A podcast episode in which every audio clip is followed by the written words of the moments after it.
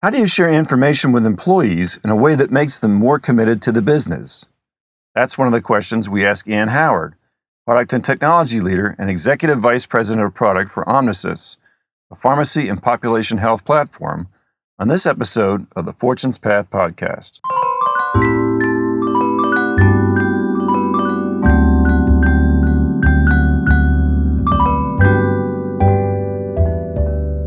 I'm Tom Noser. Ann talks about her time as leader of CenterSource, software development company, and why she feels making people feel comfortable and supported leads to great results. Ann describes how shutting a business down teaches you about how to build a business up, and how leaders gain power when they distribute information and then explain their decisions. Ann also talks about how no one can be a good CEO alone, and why working in restaurants is a great preparation for startup life on this episode of the Fortune's Path podcast.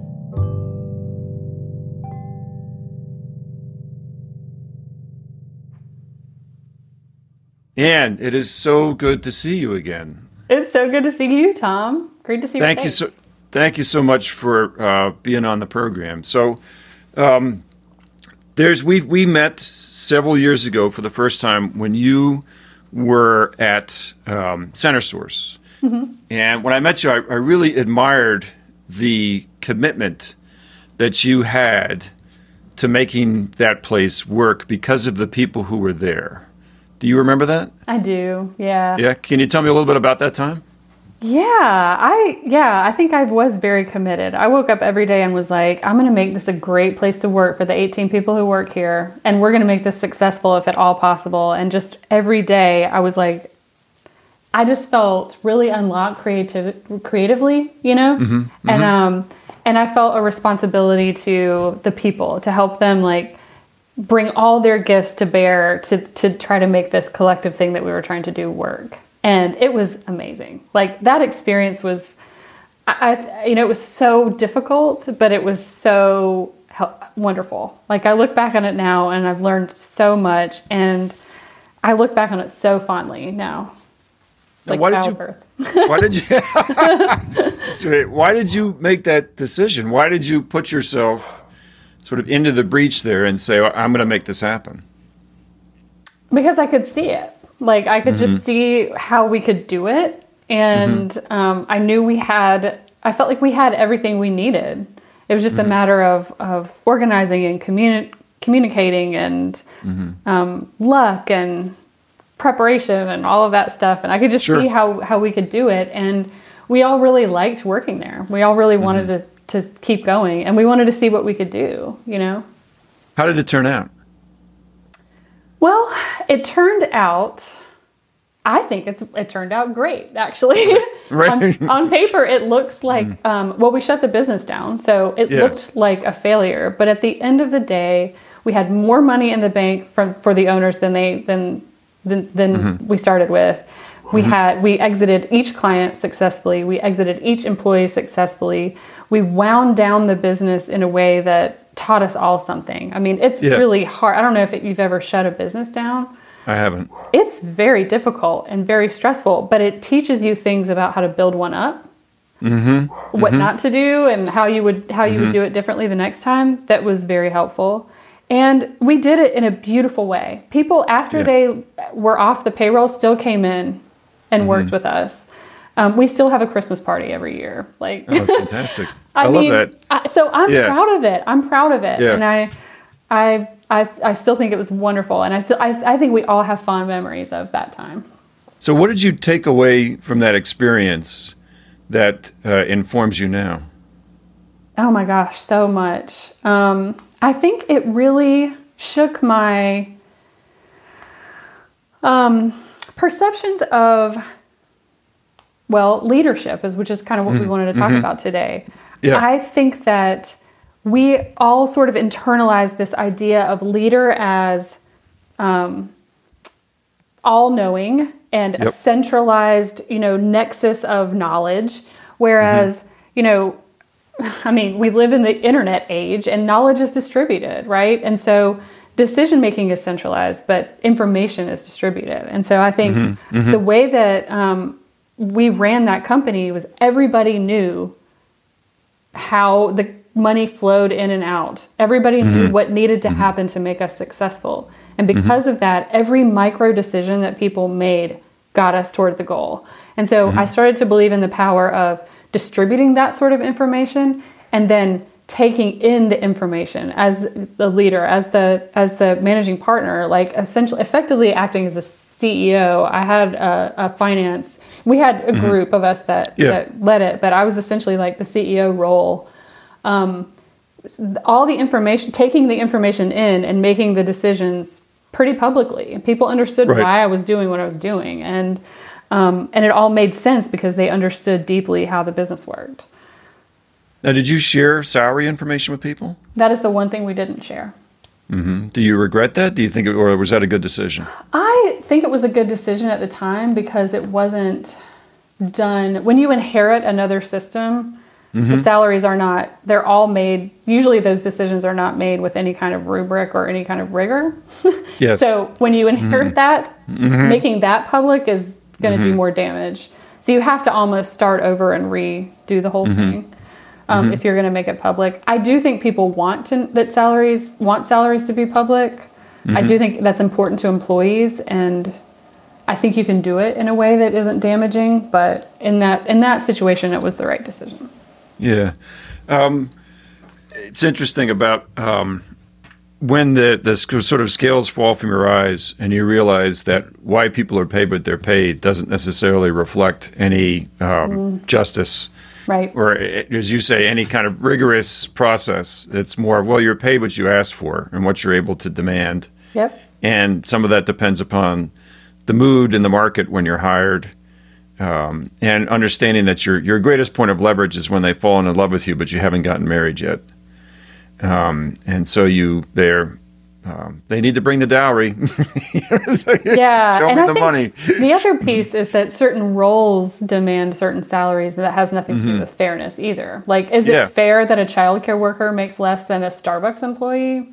Mm-hmm. That is not fair, but that is true, and that so it's just there is a certain cost to. Someone used an analogy one time with me that was like, Mm-hmm. if you can drive this car, you get paid more than if you can drive a different, you know, like depending Yeah. on wh- what skills you have. And so there's part of that too. That's just I don't know, you know, it's not logical and it, it's not fair, you know. No. Well, it, you're in a position now where you um, could start a new business if you wanted to. Um, and so you get a chance to decide what fair is in that situation. Would you consider things like profit sharing? Would you consider things like that kind of level of transparency of saying, look, whether you're, you know, we're all going to benefit from the success of the company? And if you did, how would you go about that? I would absolutely consider that. And I do mm-hmm. believe, I do still believe in a level of transparency. I think it can happen. You know, it would have to, you know, there's circumstances where that can support it. And I think mm-hmm. something that you would start mm-hmm. is, is one of those. Um, how I would go about that is I, because of my history, mm-hmm. I tend to manage to a financial model. That's mm-hmm. how I do it. I kind of play mm-hmm. it out in theory to say, all right, well, what if we sold this many and our cost of goods was this and we had this many roles and we paid them this and and then we get this much money. Does that seem attractive? Okay, let's manage let's make that happen. Um, And then of course as you go you you realize, oh, the cost of whatever that went up. Um, mm-hmm. But so I tend to manage to a financial model. So what I mm-hmm. and that is how we did it at Center Source, and that's how everyone. Mm-hmm. That's how we got on the same page. So when you d- when you do that, you can say, all right, if we make these decisions, if we can actualize this, this is the am- amount of money at the end, and this is how we're going to distribute it. That's how I would do it. It's just like model it out and then manage against that. I guess. Does Yeah. make? It makes total sense. So, as, um, I had a uh, when I was starting Fortune's Path, um, I had the good fortune of having a conversation with a guy who had a very successful consulting business at, at around the time of his retirement. So he was being very generous, and he explained to me how he built this consulting business. He kept 100% of the value of the company, so he owned the company 100%, but he had profit sharing units. So uh, people could earn a certain number of units, which entitled them to profit as if they were an owner. But they weren't. He still maintained all the ownership because he knew he eventually he wanted to sell and he wanted to get the benefit of that sale. Um, so what you're describing to me fits in a model like that. Of uh, so your contribution to revenue uh, is what determines the amount of profit sharing that you are entitled to. Yeah. Uh, and it can also you could do it also of uh, your contribution to saving, to creating efficiency, also entitles you to. So if you bring in revenue, let's say you you get some bonus based upon, say you have a thirty percent profit margin, so your bonus is available in that thirty percent. Um, whereas if you find a way to save money, that is a hundred percent contribution to profit, and Mm-hmm. so your bonus then is eligible somewhere, uh, some portion of that one hundred percent. Um, so anyway, that's That's One a way to cool think idea, though, to maintain ownership at like earn out units. Mm-hmm. That's cool. Yeah, yeah. I thought it was real. It was a really interesting idea. So we've gotten a little. Um, you mentioned. I really want to talk to you about leadership, your ideas of leadership, if you think of yourself as a leader. So, uh, step four, the twelve steps of product management, is decide what kind of a leader you want to be. Have you ever consciously decided that you're a leader? I know it's interesting that you started out with talking about this center source time period because Mm-hmm. that's where I first probably thought of myself that way. I didn't Mm-hmm. before that, you know? And I probably always, I look at my daughter and you know how some kind of like you raise yourself sometimes. And I, Mm-hmm. my. I know. my older daughter is Mm-hmm. a lot like me and she is a natural leader. You know, she's Mm-hmm. naturally like, okay, guys, we're going to put on a play. Here's what we're doing. You guys are going to, you know? That's right, right. Mm, And um, and so I see this and I'm like, ooh, I probably was like that, but it probably got Mm-hmm. sort of um, taken out of me by the world, you know, and a little Yeah. bit of like, you can't Right, do right. that, or you're being bossy, or whatever it is. Mm-hmm. And so I sort of didn't think of myself that way, and I was totally comfortable being an individual contributor because I was doing sales at Center Source, Mm-hmm. and um, that these models that I'm talking about, the things that kind Mm-hmm. of rocked my world at that time, made me think that I could be a leader because I didn't have to do it in that same way. I didn't have to know Mm-hmm. everything and be better, be the best at everybody. Because like I was definitely leading people that I had no business doing what they do, like software Mm-hmm. engineers and that you know I could I wasn't of them, but I understood them enough and I listened to them and they respected me enough that we worked it out. And I think I think I became a good leader for software developers and mm-hmm. millennials and people who are really really good at what they do and want to be experts. Mm-hmm. Mm-hmm. Because those people need leaders. They don't need their leaders to be better than them at what they do. They need their leaders to listen to them and take into their information into account and make fair, transparent decisions. And so I was like, I could totally do that, you know? Yeah. and I trust myself to do that. Like I Yeah. trust myself to um, make decisions that are not that are for the greater good, that are not for my own ego. I have a very easy time taking my own ego out of it, my decision making. Usually, you know, it slips in occasionally, but I always regret it. So I'm pretty good at um, you know keeping my own ego out of it and just making decisions that are solid for the organization and for the people in it. Do you have um, a process or tips about how to pull your ego out of a decision, or do you have kind of a, a way to recognize when your ego is getting too much in your decision?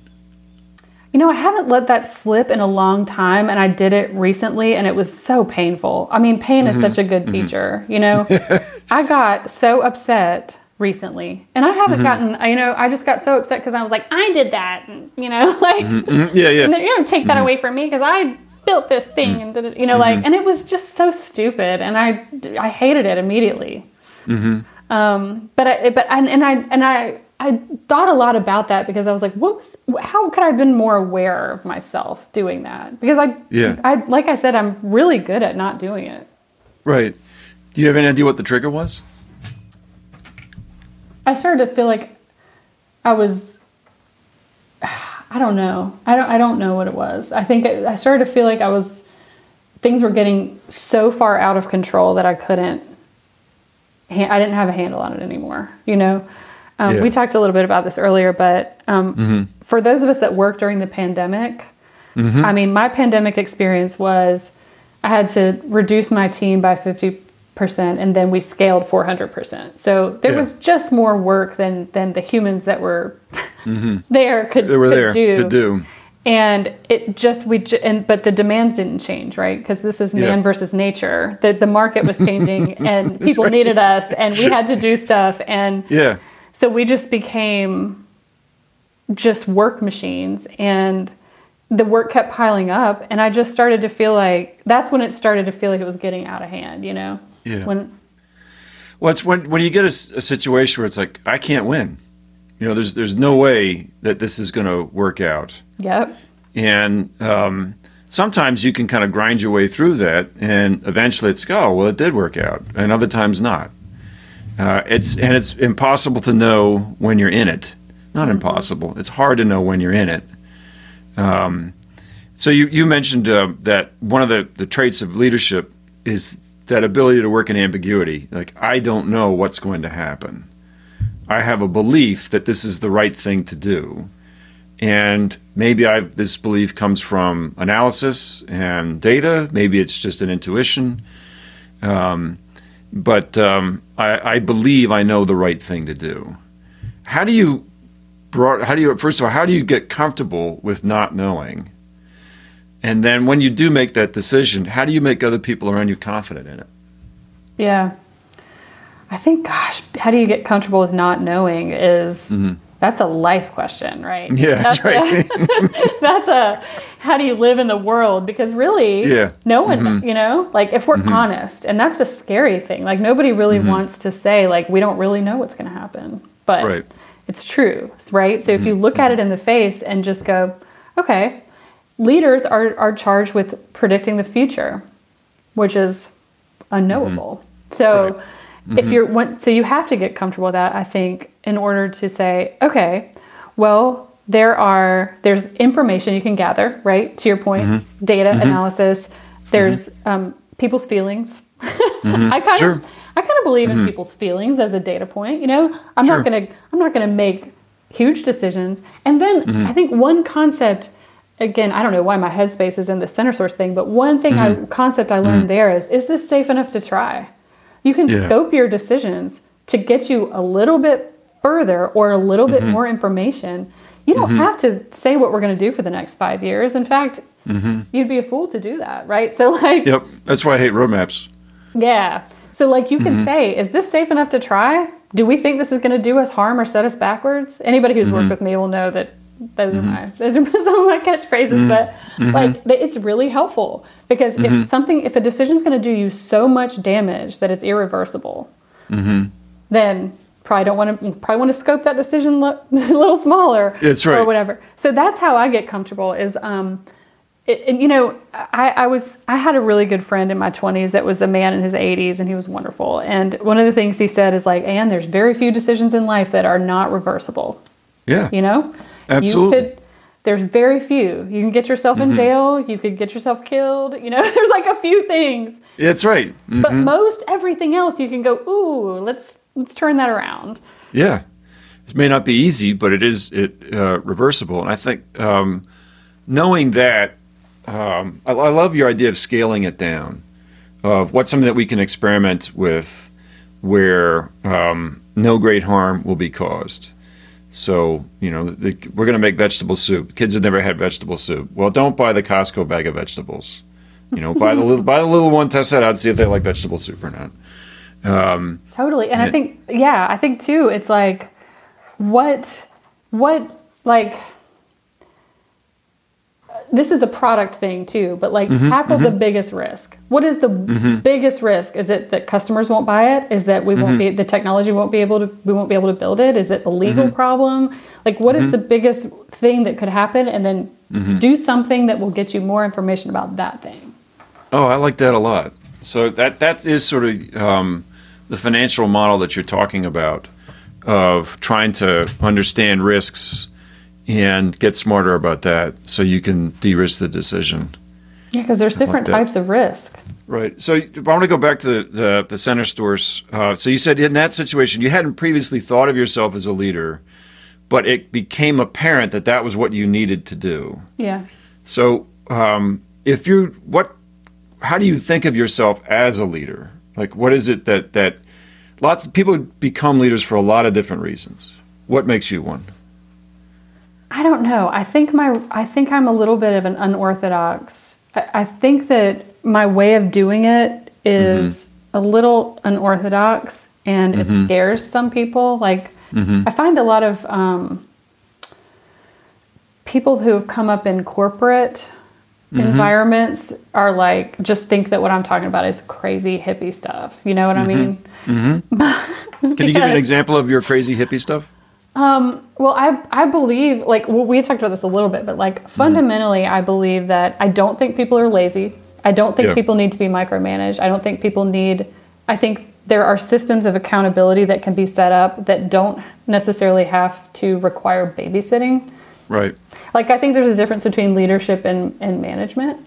And I mm-hmm. think leadership is inspiring people and mm-hmm. lining, you know, providing enough clarity so that people know where we're going and how they fit into it, and mm-hmm. um, and then being accountable for for decisions. And, and the, the, the systems that I build, the teams that I build, people are accountable for to each other. You know, because really work problems are always almost always about accountability. It's almost always mm-hmm. like you are not doing this thing that i need you to do in order to do my job or you are doing a thing that i think is my job Mm-hmm. or you you mm-hmm. know so like Right. it, so really just setting up these webs of accountability where if i can count on you to do this thing that makes me look good i mm-hmm. will then be there for you. And, and if our accountabilities line up and are are complementary to each other then it works you know? And so it's setting up the teams to where all the work is accounted for all the work is distributed to the people who have the superpowers to do that and that all that the, the reverse accountabilities are all right That's um, I, I really like your, that description of the organization that you're talking about. I completely agree with you that people don't want to be micromanaged, and particularly people younger than me don't want to be micromanaged. They want to be given. Um, they want to feel that they can succeed within certain kind of defined boundaries, but then be free to achieve that success and safe within those boundaries. yeah Um, and then, you know, also um, people want to live their life. They don't want to feel like they're a work machine for somebody else's dream, as you said earlier, just to steal your line. yeah that's so, not a good uh, feeling No, it's a terrible. It's a terrible feeling. It's a terrible feeling. So I want to um, kind of challenge you a little bit, yeah which is, um, what do you think of leaders who um, like acclaim, who who want the money, they want the title, they want the power, they want the acclaim? What is that? What do you think of that? well i don't necessarily think it's bad i think anybody's motivations are are what they are you know and so i mm-hmm. think mm-hmm. people need money people need money mm-hmm. so they don't have to go like look for food and shelter it's a survival thing you know Right, right. So I'm not going to begrudge anyone for for wanting that or needing that or setting that as a goal. Um, and I think that, like we talked about earlier, if you can drive the mm-hmm. car of, of if you can drive the CEO car, then you get you're mm-hmm. entitled to that compensation. And so mm-hmm. if you but but it requires that you are a good CEO, you know, that you do the that you perform the accountabilities of that role so that other people can depend who depend on you are getting what they need to do to make you successful Yeah, you still are independent. You, you're not a lone Yes. wolf. You know what I mean? Right, right. hmm I, I think that um, it is. So my, my own point of view on um, a lot of my life, I've been an egomaniac with a low self image, and so I've, I've thought I was you know pretty pretty interesting and wonderful, and also like the worst guy in the room. Um, and it's a struggle because it, it doesn't it doesn't help me. That's sort of like it's not humility. It's more like egomania, but directed towards oh, it's amazing how bad I am, um, and that that to me is really it is something that motivates people to become leaders. It is something that motivates people to sort of drive others, and uh, it's not a good thing. Um, and I think that um, there. So we talked a little bit about how um, the Fortune's Path book is uh, going to be out in November, and one of the it's a lot of the ideas in there are stolen from Aristotle because it's better to have good taste than to be original. And um, so one of Aristotle's ideas is that um, magnanimity is uh, our ultimate achievement as people, which is can you become almost godlike in your generosity and in your the effect you have on those around you. So it's we kind of think about titans of industry becoming philanthropists. Can you do that in a way like you build up this $40 billion fortune and then you die broke? I mean, that would be an amazing accomplishment to be able to build that up in a non destructive way and then give all of that away.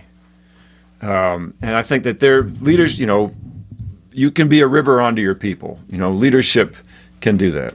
Totally. I totally agree with everything you said. I feel like Mm-hmm. I, I do have observed in my own experience that there are Mm-hmm. people who are drawn to leadership for absolutely the wrong reasons, and Mm-hmm. and therefore they are not doing what you're talking about. you know, they're That's not right. That's right. they're not putting into Mm-hmm. the people on their teams, and um, and yeah, that's interesting. I think like I I, I think. I, I think you you can't be a good CEO alone. You know, I don't know if Yeah. you ever worked in restaurants. I worked in restaurants when I was in college, and I, I worked in a kitchen, not no, so not quite a restaurant. but yeah, but you you Mm-hmm. can't do that by yourself. You cannot run a restaurant by yourself. And I always think about Mm-hmm. that. And I think as you know, any kind of organization with any kind of scale, you have to have Mm-hmm. other people, and you have to have other people that Mm-hmm. you know know what they're doing and can then know what they're doing in relation to other people. And so, Mm-hmm. you know, any CEO that takes 100% credit for anything they've done, any person who takes 100% credit, it's like it's not it's not realistic. It's not self-aware, and that's one of the things. I don't know. If, I don't know if do you do you know, do you um do you like Ray Dalio? He, I know some of his stuff. Yeah, my, my dad actually bought Principles and gave it to all my kids to say, read this book. So I kind of So- I kind of love. him. I don't know if I can work there, but That's right, right. Mhm. He's got some really, he's got some interesting ideas. But I mean, one of the things he talks about is hyper realism, being Mm-hmm. a hyper real, just like looking something in the face and like look really looking at it, you know. Yeah, and yeah. like what you just said was really brave and self aware and like Mm-hmm. hyper real. And I think a lot of leaders need that. You cannot be successful as a leader if you have your head in the sand, you know, Yeah. and you're not looking mm-hmm. at the real things. You have to be strong enough to look at that stuff. And you have to mm-hmm. be strong enough to have difficult conversations. And you can be a river unto your people and say things that are not Not Fun. nice. Yeah, not fun. Yeah. they're exactly. they're not so I, I talk about kindness versus niceness. Niceness will let you go off a cliff and not and you know to not say anything. Yep. But kindness, I mean, they're they're you know, you can't be afraid to have those conversations with your clients, with your with your employees, with your superiors to say like, listen, I don't want to see you and it's it's it's mostly because I don't want to see you suffer. Right. I, I think that um, that your idea of kindness versus niceness is really important. Um, it's a little bit like you know raising kids. So if I give my if every time my child asks for something, I always give them exactly what they ask for. I'm doing them a disservice. And sometimes with customers, it can be the same thing Absolutely. where they they don't really know what the answer is. They they can be good at describing the problem, but they don't know what the answer is. Yep. So you, you say you've, you've worked with some CEOs who weren't weren't so awesome. How about a, great one? Who's the best leader you've ever worked with? Okay, so you you just had a great Mm-hmm. segue to this, which is my one of my, my boss when I worked at the state of North Carolina. Her name was Leslie Langer. She was Mm-hmm. the best boss I've ever had, and the reason she was was because I remember going to her and being like, "I screwed this up. Like I have made Mm-hmm. a me- I have made a mess. Mm-hmm. I have made a mistake. Mm-hmm. This is the situation." And I remember her just being like, "Yeah, what are you gonna do?" Mm-hmm. about it. Like she trusted me to solve my own problems. She, she was the first boss that didn't swoop in and take it away from me. And like, and so I've taken that into my own parenting. Like when you talk about your kids, like when my kids have a, pro- how does it feel if you're a kid and you're trying to do something, you're trying to learn how to do something, and somebody's just like, ah, just like takes it away from you and, and does it for you? It makes you conclude that you can't do it Right, right? right. Leslie was the first person that made me feel like, okay, I mean, Mm-hmm. she thinks I can do, she thinks I can solve this problem, and so I'm going to try. And Mm-hmm. I I leveled up so much with her leadership because she was just like, and she would point out to me the things that I was doing well. Which I wasn't mm. seeing because I was doing, you know, I, t- I say this was another one. I'm saying all my catchphrases to you, Tom. but one of my catchphrases is you can't see your own jump shot. Someone else sees Yeah. you making a jump shot and they can tell Yeah. you, oh, you could improve this way or that way. You, you don't mm-hmm. know. You're just trying to get the ball in the basket, you know? Yeah. And mm-hmm. so a lot of times that's why I love peer feedback because Yeah. it's you can see what someone else is doing that's amazing and often Mm-hmm. it feels easy to them because th- it's you know it's something they're great at. So I yeah, I, I definitely think we tend to undervalue the things we're good at. Oh, that's a common problem I see. Like I see, see this in my kids, and it's definitely been a pattern in my life. Is things that came easily to me, I didn't think were valuable. Um, so I've, I've always uh, been able to write, and I sort of took it for granted that I could do that. Um, and it didn't occur to me that there are a lot of people who can't, and that um, so I should be spending a fair amount of my time writing because it is something that is one of my superpowers. And if I neglect that, you know, doesn't doesn't help anybody. right. Um, and you're yeah, better off putting your energy into something you're good at already Yeah. rather than trying Yeah. to become mediocre at something that you Right. Yeah, they don't. They know? don't. But your, your basketball analogy, they don't make everybody on the team play the same position. You know, you try to um, play to that that team's strengths. I, I- the way. So I also want to um, push you a little bit on on leadership because I'll, I'll say how I've observed you is you don't think about yourself that much, um, and that when you're you're sort of in a situation of um, understanding your like you're trying to understand your team, create the accountabilities around the team, and then you'll have like you say you have that goal. I have this financial model I'm working towards, but you aren't necessarily then balancing that with what's in this for Ann. yeah. That's. Um, do you? Um, why do you think you do that? I don't know. That's a good question. Um, I'm just trying to. I'm like, I think, I think I am hyper focused on the outcome. I'm trying to make mm-hmm. something happen, mm-hmm. and I am just. I'm happy just to be a part of it. I'm happy just to be like what's driving it forward and making sure the river's going in the direction. I don't really mm-hmm. think about. Um, I just don't think about it. Um, but I should. Like I was telling you earlier, I think a lot of a lot of product people don't people I'll say people don't manage their own careers very well, No. including me. Like I haven't managed my own career. I've done whatever seemed interesting to me at the time and was and Right. and seemed cool and seemed like, oh, I want to learn how to mm-hmm. do that. Like I did that mm-hmm. thing. And now I have like mm-hmm. this really random broad set of experiences. And I'm like, what do I what do I want? Like what am I why is my want not in this equation? And I've just started to kind of wrestle with that because you know I'm in transition. So I'm, I'm Yeah, trying yeah. to figure out like, all right, what do what do I think I've always made decisions with practical, net good. Mm-hmm, What is the best good I could do for my family with this decision? And I don't Yeah. put myself in there. I don't think myself should be like the top part, but it should be in Sure. there. you know, it should be in Yeah, there yeah. more than it is. Yeah. Well, I think um, it, it's it is hard to bring something new into the world, and even even if you're doing that entirely for other people, there's you know it's easy to resent those people. So, baby cries in the middle of the night, and you got to go pick the baby up. You don't always pick the baby up with like, "Oh, you're such a sweetie. I love you so much." I mean, babies are incredibly charming to me, and so you know, typically, I, but you know, your first sense is the baby's crying. It's like, God, Yeah, you're like, "Man, come on. right, right. So it's like, all right, well, maybe I need some other motivation. You know, it's like, okay, well, if I get the baby to sleep, I get to sleep.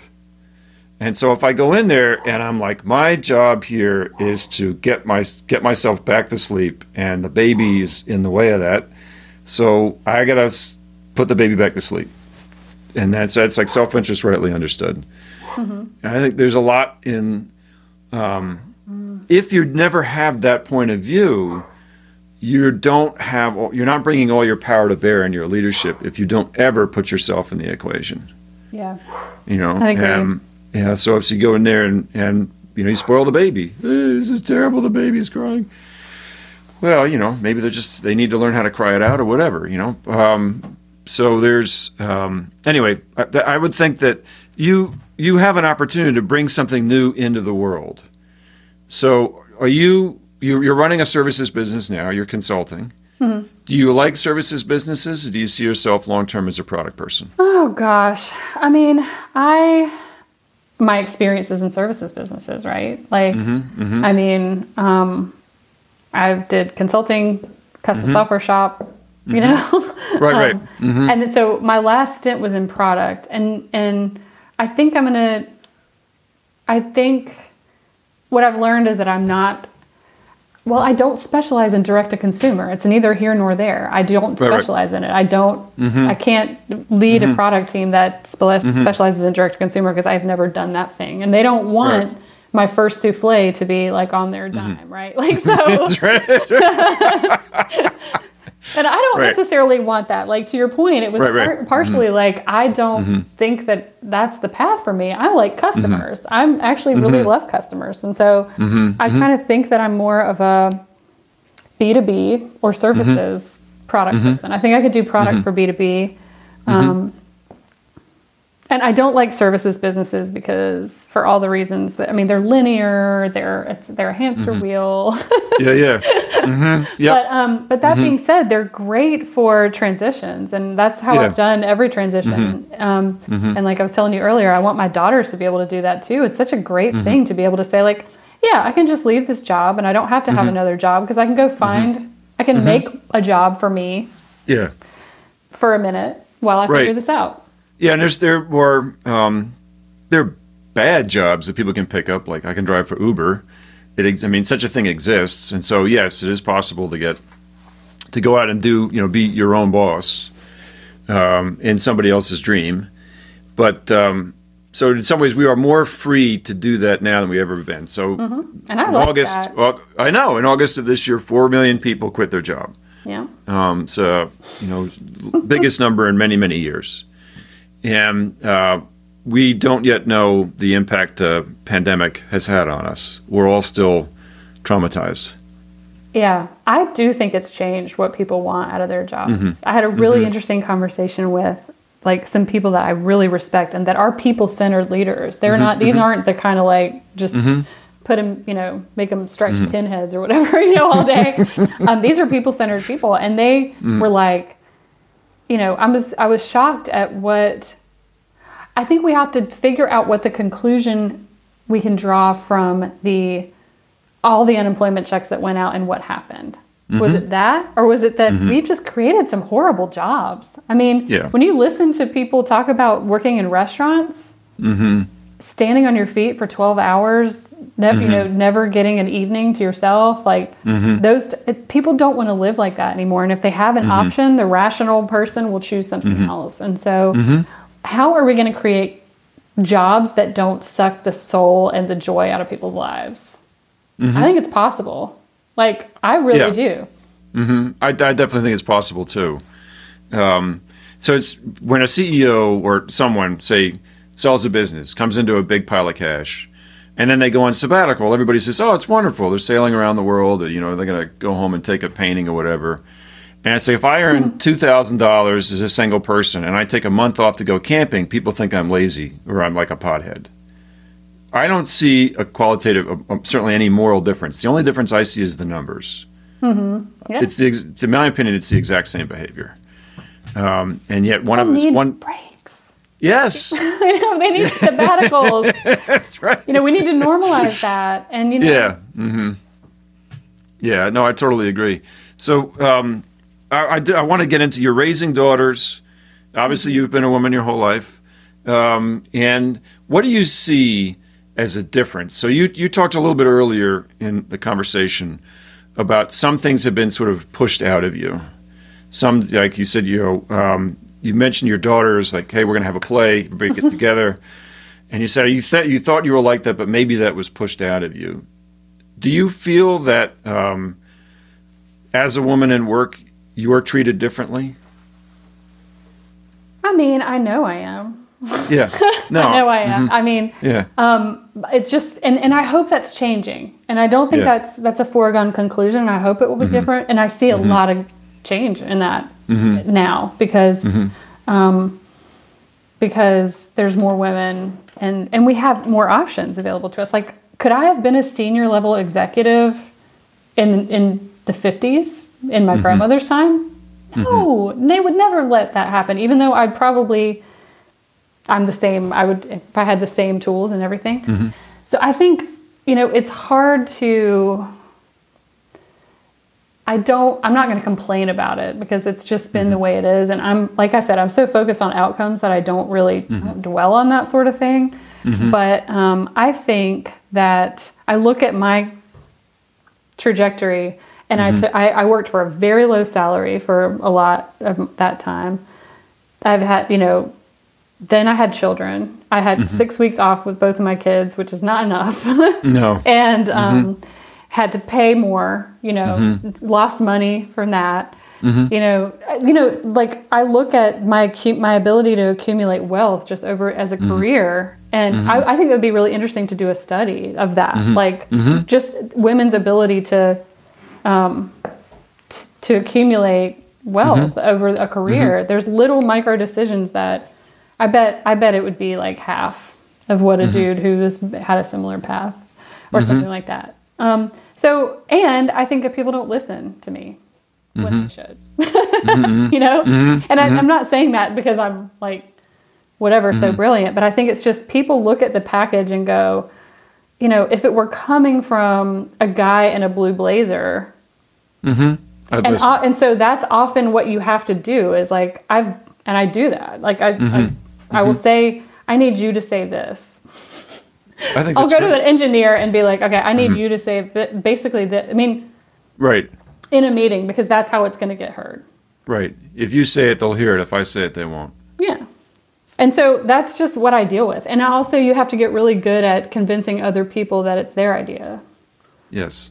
So, so what, what I've had to do, the coping mechanism that I've developed, whether it's good or bad, I don't know if it's right or not, but like Right, the coping right. mechanism I have is that I would rather make it happen than get credit or be right. I don't care about Mm-hmm. being right at all. I'm trying to make it happen. So, how do I have to make it happen? You know? Mm-hmm. Right. right. Right. Well, um, if you're the owner, that is 100% the right way to approach it, in my opinion, because you're going to get credit regardless. You're the owner. So you may want to think about a position where you're the owner. Tom, Um, you're trying to talk me into I mean, you're, it's, if you understand, it's like that, then you never have to worry about that procedure you're talking about not yeah. working. Yeah. And I think that's, and we do see women like really Mm-hmm. having successful entrepreneurial ventures. We see women having Mm-hmm. success as CEOs Right. because I think women are good at that. Yeah. You know, So well, you- I don't if- know. That's a generalization. Sure. If you started a business, would you consider having a women's only business? I wouldn't because I Mm-hmm. just don't think you need to. I think it's kind of unnecessary. But I would Mm-hmm. like, and I think I have done this. One, and one of the things I'm really proud of is I feel like I have hired neurodiverse and Mm-hmm. teams. My team was half non-white, half female, and for a tech team, that's good. Mm-hmm. Pretty good. It's not enough, you know. I'm not saying Sure. that's I should be patted on the back or anything, but I Right. think putting people who are you know qualified, regardless of gender, race, Mm-hmm. whatever, um, is what is. And, and I think as people who, if you are in a position to hire, it's your obligation. I think that's how I think about it, but that's that's just me. So I would I would hire um, diverse, but I don't think I would do like all female or or make rules like that because I think, like you said, every person has virtues and vices, and Yeah. regardless I mean- of Yeah. So it's like um, at this when it's your thing, you have the right to make those decisions. yeah, Um, and as you make those decisions, there's sort of like the population of people who are uh, going to be attracted to you gets smaller, uh, which is probably a good thing. You know, depending upon how uh, what sort of a business you want or how big a business you want, et cetera, is that it starts to define itself that way. Um, so you you haven't. You're still, I think it sounds to me like sort of you, you're comfortable with the idea of thinking yourself as a leader. You recognize that you're happier when you are leading something but it sounds like you haven't quite decided what kind of leader you want to be. What do you mean? Like, do you have you do you have like categories of Yeah, yeah. kinds of leaders? Okay. Sure. So, um, like an individual contributor can be a leader. Mm-hmm. Just means I only want to manage myself. Um, and uh, so, I don't, Fortune's Path is never going to be a hundred person organization. Uh, it may never be a fifty person or a thirty person organization. I tend to think of myself more as an individual contributor, um, and but I really love um, mentoring. I love parenting and teaching and growing, but I'm not. I don't have aspirations to have a be responsible for a very large team. Uh, so another layer is like, well, maybe I'm more of like a. Uh, are you a team person? So it's like I'm, happy leading a team inside the context of a larger organization. So that's kind of the limit of, of, of what I'm comfortable with. Is I want to have my group, but I don't want it to be part of uh, a much larger group. And then there is like, no, I really want I want to run a division. I want to have multiple teams reporting to me, and I want to be responsible for that group, but not necessarily for the entire organization. And then there's no, I want the organization position. I want to run the whole thing, and I want it to be, you know, make a big dent in the universe.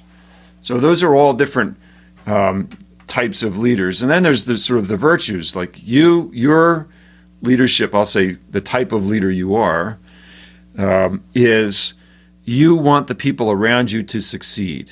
You say, I am goal oriented. I'm not credit oriented. I'm goal oriented. And I want to, to achieve that goal by helping other people do their best work.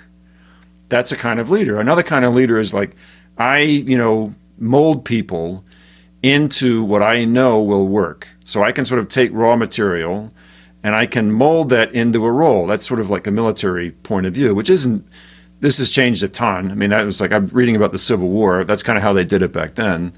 Um, but there, there's this idea that I will take raw material and turn it into a role. I Have someone meet a role, which isn't a wrong type of leadership, but it's just different. So that's what I mean by the type of leader you want to be.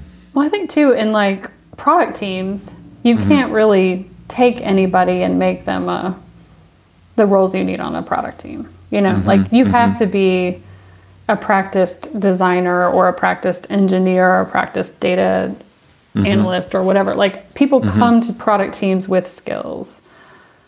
I think so. I don't know that that military thing that's never really Mm-hmm. resonated with me.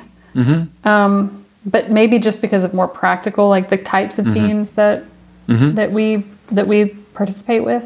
Mm-hmm. I I definitely think eventually in my career, the end point of my career, I want to run the whole thing. Like I Mm-hmm. do think I would, and I do I want to do that because I trust myself to do that, Mm-hmm. not because I need it for any kind of like glory or anything. Mm-hmm. But I just think it would be. I think that that's a role that I could do. And so, but you don't just become that, you know? So, like, I want to make sure that I'm prepared for that. So, I don't know what that looks like. And that probably my next move for my next, like, three to five years will be how do I train for that? You know, what else do I need to, to, to be good at, you know, organization wide? I, in my opinion, you've already trained for it. Oh, yeah. Uh, yeah, yeah, absolutely. So I would say you say you want to run the whole thing. I want you to run the whole thing too. And uh, if I talk to uh, people who work for you, I imagine many of them would say, "Oh, we we would we really want Ann to run the whole thing." Um, so you, I think what maybe is like you're just not sure what that whole thing is. Right. Um, and so you've done services, and uh, another right now it's like, hey, time to look around the world. Is what does the world need more of? Actually, yeah, I haven't. I, I'm actually working on a business model. awesome, that's fantastic. Yeah, but I don't. You know, I want to. I want to. I want to. I'm going to work on it. But yeah, that's. I mean, that's. That's that's how you do it. And I guess I feel like. I guess I feel like I'm light on idea. You know, I don't know. I'm not. There's a certain thing that I'm not like. Mm-hmm, mm-hmm. What you're talking about is kind of mm-hmm. self awareness of the things, and I'm not like. Um, and I, I'm gonna have a hard time articulating it, but I'm not like the some the bro that's gonna like look at all the apps and like figure out all the da da da. You know, like that's I'm I'm interested in like value creation at that origination level. Like I'm I'm interested in that point of where mm-hmm. that's why customer discovery is so interesting to me. And like mm-hmm. by by ha- I like what I like about service businesses is that you can go talk to the customers and you can really understand that point of value creation. It mm-hmm. seems more attainable to get that than than to like to try to do a mass consumer play, you know? But I could be wrong about that. Well, one of the reasons I love software is um, you can talk to someone about what they need, and you can go make that. Um, and now you have to interpret what they. You can't typically do what they tell you literally. Right. You have to interpret that within the context of what makes good software. But sort of back to it's better to have good taste than to be original. There's an awful lot of software in the world, and so there's a lot of jumping off points of what is somebody's organizing analogy that um, could be effective for this particular Right. um, application. So, is this a database? Is it a to-do list? Is it more like a spreadsheet? You know, um, is it just document creation, like a mail merge? Yep. What what is my sort of organizing principle? And um, there isn't um, software to me is a little bit like they say. There's only like seven or eight. I can't remember plots. There's very few plots in the world Right. Software's kind of the same. I think there's very few original organizing principles, and you're better off finding an established one that works well for your particular application than trying to build one from scratch. One reason why interfaces stink is because they don't know what they are. You know, so it's like we saw the evolution of, of iTunes, which became this kind of like monster. It's got all this crap in it. Um, and it was just of all over time they kept throwing stuff in there. And they tried to follow um, a standard um, you know set of, of uh, patterns. But eventually we I, i'll just speak for myself i got lost you know? Just- can we just do search you know? Yes and so um, i think that that happens to a lot of applications is they don't they don't know what they are Yeah. Yeah. I think that's fair. Mm-hmm. And so uh, that's that's Would you helpful do software too. again? Oh yeah, I Mm-hmm. love software. I love software teams. Um, they're my favorite teams because they have to collaborate in this Mm-hmm. Yeah, yeah. way. And I, I just love that's my favorite thing is to facilitate that sort Mm-hmm. of collaboration. It's like Mm-hmm. design has a super important point of view, the business Mm-hmm. has a mm-hmm. super important point of view, engineering mm-hmm. has a critical point of view, Yeah. data like they all nobody can have too much control. We all have to put it out on the table and sort it out. Yeah. And doing that well is where like that's where excellence comes from and so yeah i love software teams and i never i always want to be around software people and so that's why i have to figure out something cool to do So there you go. So, um, what do you want your daughters to know about leadership? Hmm. yeah i think that where what i'm working with lila on right now is that it's like it's not about you you know? You have mm-hmm. to let you have to mm-hmm. let other people speak in if they're gonna mm-hmm. participate with you. Like um, she oh, on vacation she um, she had this idea to make a like a short film. So Love it. Of course adam and i get roped into I'm mostly adam but gets roped mm-hmm. into making this short mm-hmm. film. And you know we we talked about the nuances of like you had we made her do like a little story arc mm-hmm. and um, we but we said okay the person can develop their character however they want you know like you have to give them autonomy to do like their part. Otherwise they're not going to be interested in just you, participating with you. I don't know. So that's one thing i think just like I think kids are egocentric. All oh, of Oh, yeah. them are, you know, and so I don't expect this to be, you know, this is a marathon, not a sprint. So I mm-hmm. expect, you know, she'll probably be 30 before she gets that part. Um, but yeah, I want them to at least think of that, think that they that it's possible for them to be leaders. And I love that mm-hmm. you identified an individual contributor as a leader. I don't think mm-hmm. leader means that you have to have the authority. No, definitely know- not. There's plenty of people who have formal authority who are absolutely not leaders and aren't Right. recognized as leaders. They just occupy a seat. Right.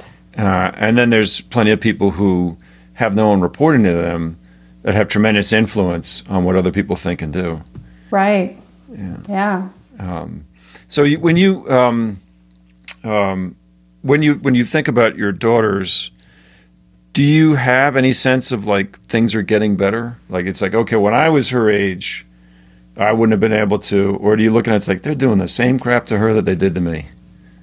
A little bit of both. You know, Yeah. we we mm-hmm. had an incident on the playground the other day where um, some little boy.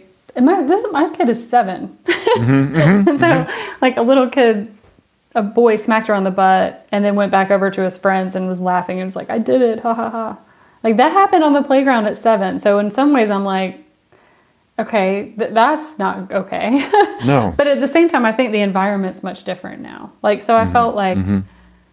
more comfortable that telling a teacher or, mm-hmm. you know, that wouldn't result in retaliation.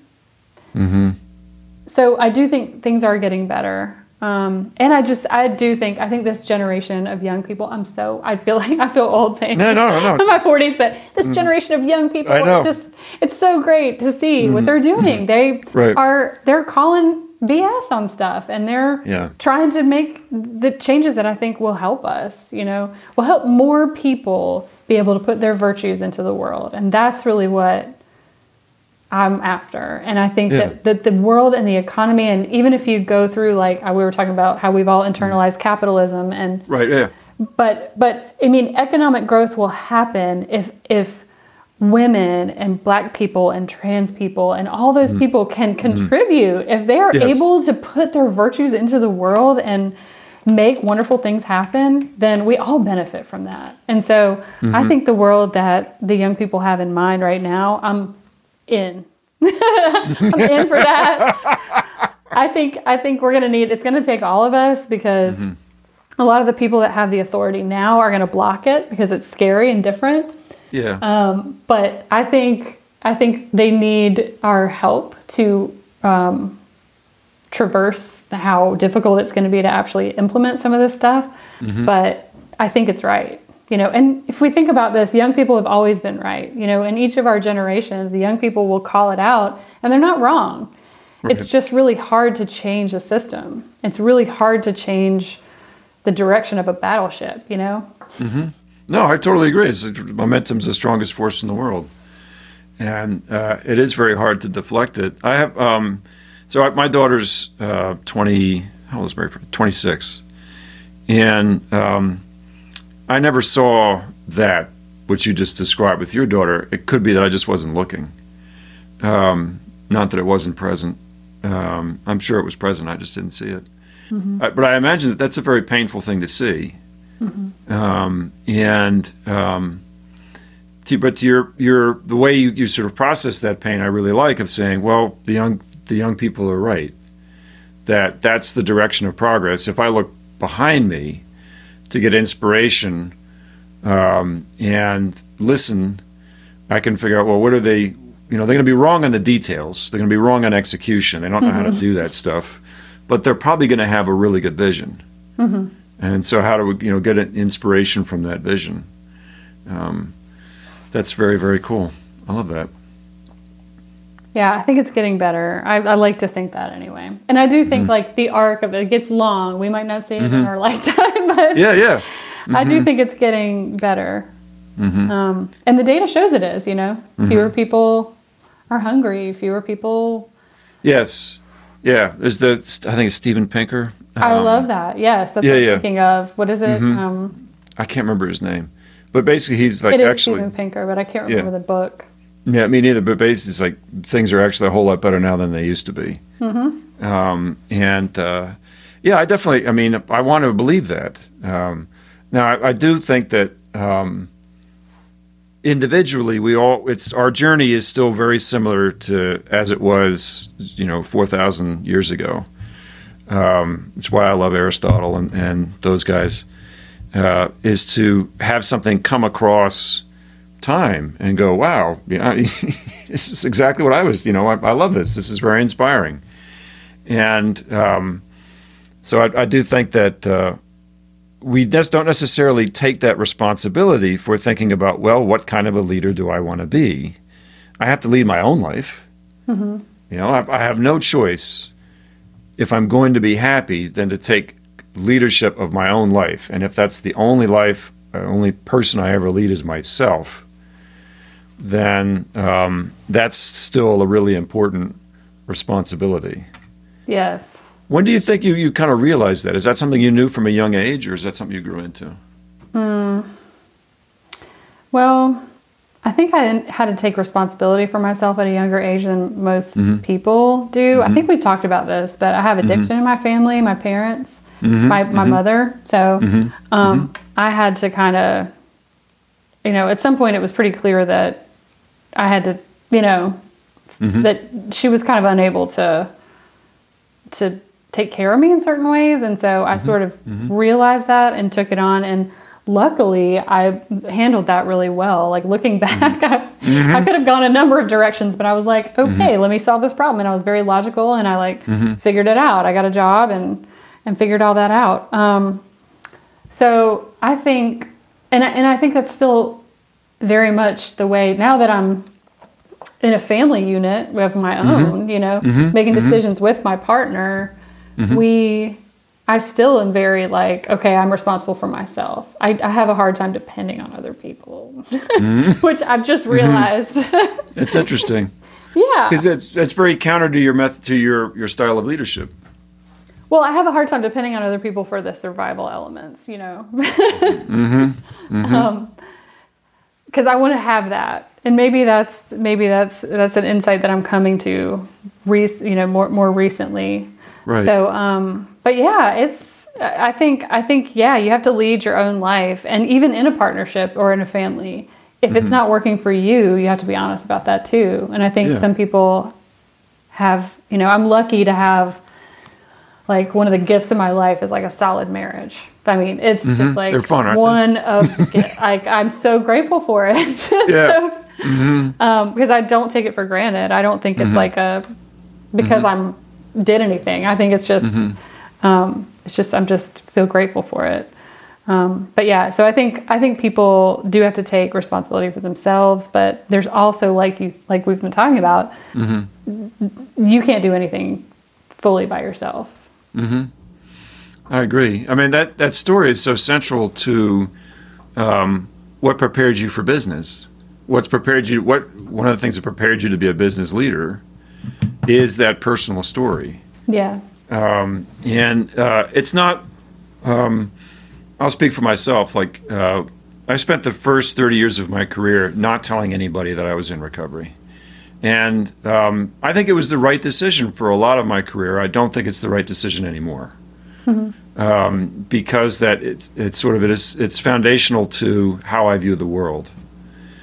Um, and you know that's really the book is about taking principles of recovery and applying them to business Yeah. and so it's it's foundational. So you, that story you tell of well, I, I kind of had to run the house. You know, nobody else was going to be able to run it, and so I needed to run the house.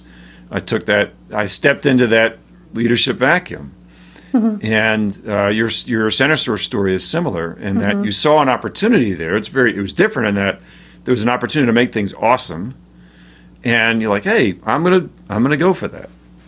So anyway, um, I hope that you know if you choose, you've shared the story here, but if you choose to share that story with others, that it is received in the appropriate spirit, the spirit yeah, it deserves. it's hard. Um, I mean, I'm pretty comfortable with it because I do Mm-hmm. think it's like pretty, and I think a lot of people have. I wish that it didn't get named for me until like I was Mm-hmm. in college, and I was like, oh, this is totally what it, you know. Yeah, yeah. And I just thought it was normal, and um, so I think for me, I'm really comfortable with it and talking about it. And my mom's in recovery now, and so she's comfortable with it, and so. Um, I think it's I think it's important because everybody has something, and a lot of Oh, yeah. people struggle with addiction, especially now. I think that last year was the highest overdose deaths, you know, in a long time. I mean, it's present, and I think, um, and so I think people knowing that um, that that's a that's a thing, and that and that there are there are paths through it. Yes. for sure. You know, like you have one, and yeah, and I love the twelve step. That's I mean for you know I think I think that's really cool that your book is structured that way. Thank you. Um, well, Ann, this has really been fun. I appreciate you you um, coming. I have one final question before we wrap Okay. up. If you could give advice to your 24 year old self, you could go back in time, see your 24 year old self, and give that person advice, what would you say? Oh my gosh. That is a really good question. Man, there's so many things. There's so many things that I but, but I but I can't even think of one right now. You've stumped me with that one. um I mean, I think I, I, maybe I'm still learning this now. When I was 24, I worked at this job and I cared so much about it. And I was mm-hmm. just like mm-hmm. giving him all my youthful energy because I was an idiot because I was mm-hmm. 22 and 24. So I wasn't giving him anything other than energy, but I gave him a lot of that. And you know, when I left that job, I remember just them being like, it was like so non unceremonious. It was just like, bye. And I'm like, ah, but I gave you seven years of my life and I slept on the couch and I like, you know? um, and I think, and I think I'm still learning that, you know, just don't, it's okay. Like, don't, don't, you don't have to kill yourself for this. It's going to be fine. Time, what other people are going to do, what the universe is going to do, that's all going to factor in. You're one person, you have 24 hours a day. Do what you can, do the best you can, but don't give it more, you know? I love that. Ann, thank you so much for being with us. Thank you, Tom. It's great to talk to you.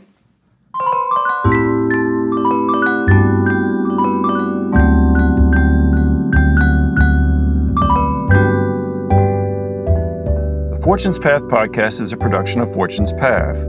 We work with technology companies to build healthy product cultures that power monopoly profits. You can catch old episodes of the Fortune's Path podcast and learn more about us at fortunespath.com. Special thanks to Ann Howard for being our guest. Music and editing of the Fortune's Path podcast are by my son, Ted Noser. I'm Tom Noser. Thanks for listening, and I hope we meet along Fortune's Path.